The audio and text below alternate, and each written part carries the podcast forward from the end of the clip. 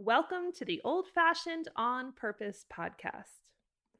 I've had cast iron pans since I can remember, but I didn't use them for a long time. Why? Well, I was absolutely convinced that I would ruin them because I had listened to all the misinformation that floats around about cast iron. If you've ever looked online for recommendations on how to care for your pans, well, it won't take long for you to start thinking that your cast iron skillets are delicate little flowers that should only be admired from afar. I'm debunking the most annoying cast iron myths today, and if you've ever been too nervous to use your cookware, this is an episode not to miss. I'm your host, Jill Winger, and for the last 10 years, I've been helping people just like you who feel disenchanted by modern life. I'll help you create the life you really want by learning how to grow your own food and master old fashioned skills. You gotta love the internet. It'll give you all the advice, some really good and some really bad. There is so much conflicting information out there about really everything, but especially cast iron cooking. So I have sorted through the noise to bring you this list. Let's dive right in. So, cast iron myth number one if you're going to use cast iron, it's always going to be a sticky mess.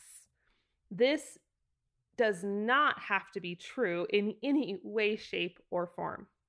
A properly seasoned cast iron pan will repel sticky food just fine. Now, is it exactly the same as a Teflon pan? Eh, not necessarily.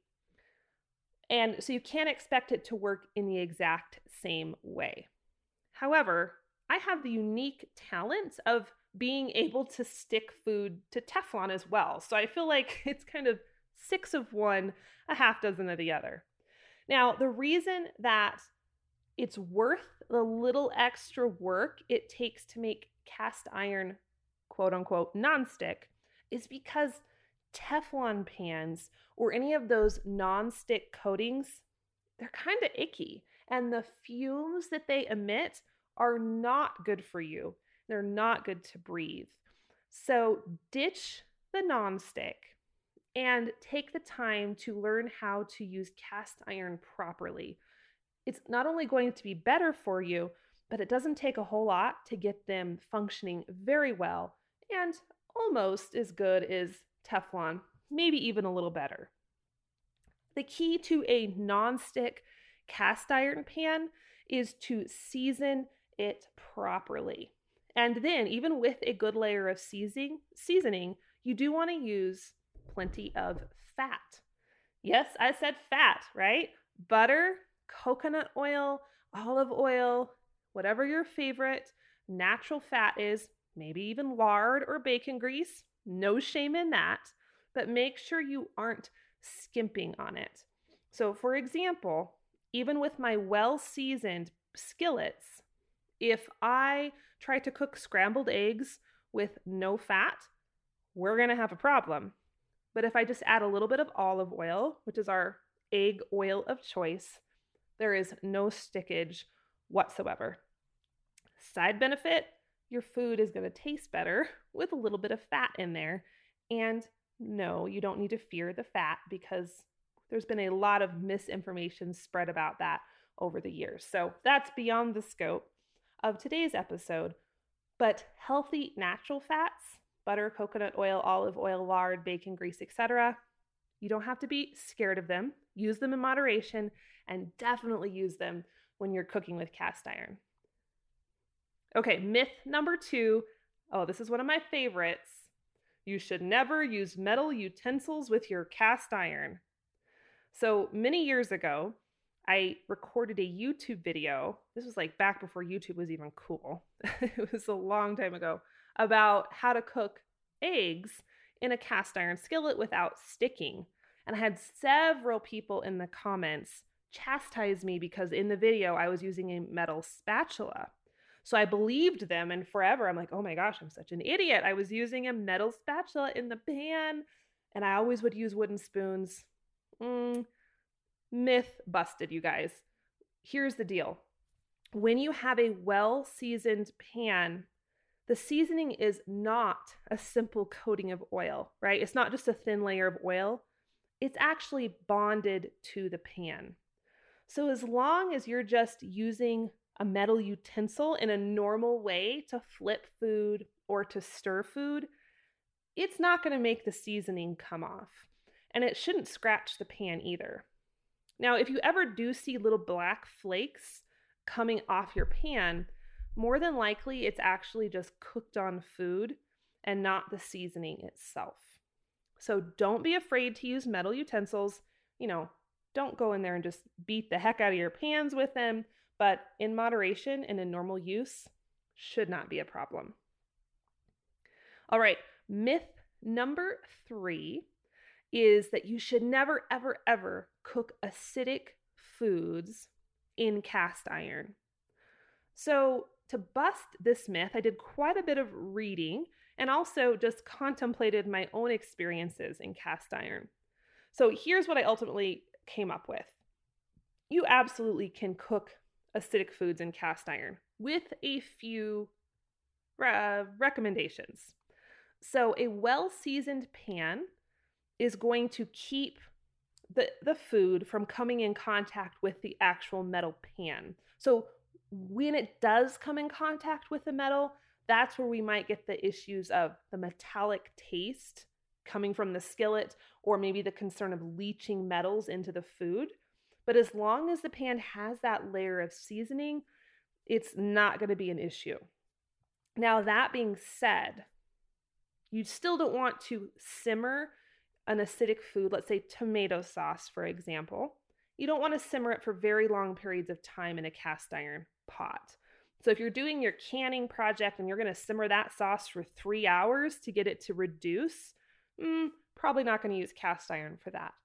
I would keep your cook time with acidic foods mm, less than about 20 minutes in cast iron, then you should be just fine. And I do this all the time. I will make sauces or um, a pasta dish with tomato sauce in it, and I will use a cast iron skillet, but it's just not going to be cooking for very, very long. Just a little flash in the pan, and we call it good. Also, make sure you're not storing acidic foods in cast iron because you will have some leaching and some metallic taste going on. Now, the exception to the rule here is enameled cast iron. So there's more and more of that sort of cookware popping up these days. And if it's the type of cast iron with the coating, that's totally fine and you can simmer for very long periods. My favorite cast iron Dutch ovens that I use are enamel coated, and I have simmered tomato sauce in there for hours with zero issue. Okay, myth number four is that if it's rusty, then it must be ruined. So, thankfully, this is not true, and it actually takes a whole lot to ruin cast iron. It can be done, but it takes more than you think. We have this homestead and heritage cooking group on Facebook. Um, it's been a great mastermind group, lots of people, lots of cool ideas. But I remember, I think a couple months ago, someone was telling the story that they had found a cast iron skillet that was being used as a doorstop in like their grandpa's shop for decades. It was just sitting on the floor, holding open the door. And they took the skillet, they stripped it down, re seasoned it, and started using it. It was just fine. Um, I love that because, you know, raise your hand if you've ever bought the cheap nonstick pans that you use for six months and then you literally throw them in the trash. You know, I did that back in the day. So annoying. Um, cast iron, as long as you're just moderately mindful of taking care of it, it'll last for decades or beyond. Now, you just want to make sure there are a few things that can be a deal breaker with cast iron. You want to make sure it's not rusted all the way through, right? And I've never actually seen that happen, but let's say you have a skillet where there's daylight showing through a hole where it's rusted obviously that is not a candidate for salvaging, nor is a skillet that has cracked. And I've never had a skillet crack, but I know that if you take them from extreme temperatures, you know, you have a very hot skillet, uh, run it under ice water, it can potentially crack. So you don't want to try to save one of those either. But a little bit of rust is no big deal. You would just want to sand it down, maybe use some steel wool, reseason it, and you should be just fine. Okay, so I kind of have to brace myself for this last myth because I know I'm going to get some emails over this one. I'm just gearing myself up. Okay, here is the myth. Some of you are going to be scandalized by this. The myth is that you can never, ever, ever use soap on your cast iron. I know, I just felt the collective cringe because I am here to say that you can use a little bit of soap on the cast iron and the cast iron police will not show up at your door. I know it's scandalous, it's controversial, but I just gotta say it like it is, guys. so let me explain, okay? Like I mentioned before, the seasoning on a skillet is not a light oil coating. So if I was simply taking some olive oil, rubbing it on my skillet, and calling that seasoning, then soap would absolutely remove that. But that's not seasoning. True seasoning is bonded onto the pot. So a little bit of soap is not going to remove the seasoning.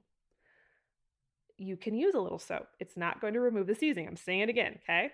Now, I've also heard people say that soap will make your food taste like soap. If you use soap on the pan, it's going to make your food taste bad. I personally have never had that problem. Now, let me explain. So, when I am going to use soap on my skillet, it's number one, not every single time. It's only in cases where the food is really stuck on there or it's very, very greasy. So, if I have some sort of strong tasting food with a lot of onions or garlic and there's a considerable greasy residue on that pan, I use a teeny splash of soap, scrub it out quickly, and call it good. I don't need to use soap every time. So, um, example, you know, if I have a little bit of meat I'm sauteing and I have a little bit of uh, oil in there and it's plenty lubricated, I will probably just let the pan cool, wipe it out, and put it back on the wall where I store it. I'm not going to use soap for that. Um, but if it's really got some food residue, like hardcore on there, I do break out the soap. And just so you don't think I have completely gone um, rebellious here, America's Test Kitchen, which I have a lot of respect for, they also back me up and say you can use a little soap. So I know some of the purists will disagree. Totally fine. You don't have to use soap. But if you get in a bind, a little bit is probably not going to hurt anything. Now, a few things that you definitely shouldn't do. You don't want to use steel wool on your pan every time you clean it. That's only reserved for if you're stripping it down to bare metal and seasoning it all over again. You also definitely don't want to use scouring powders like Comet or any of those really abrasive powders. Don't use those. And definitely don't let your pan soak in water. That's where you're going to get rust spots very, very quickly.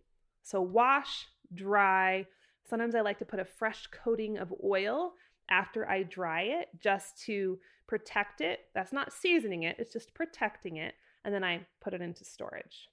So that's how I care for my skillets. There's lots of other ways to do it, but just want to say once and for all, I have used soap. My skillets are still very happy and thriving.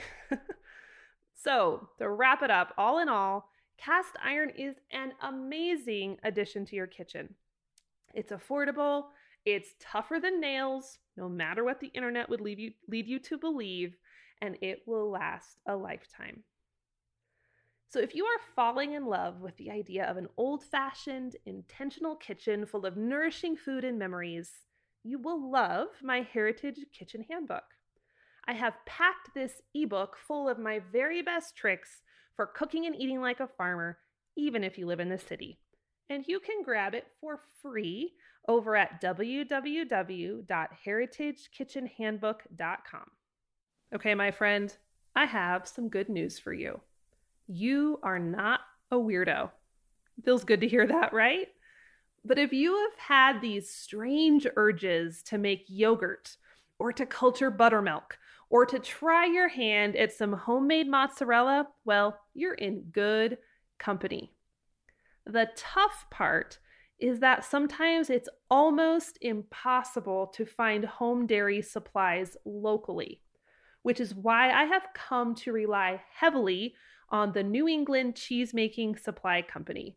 They are my absolute lifeline for everything I need to make all the dairy stuff in my kitchen.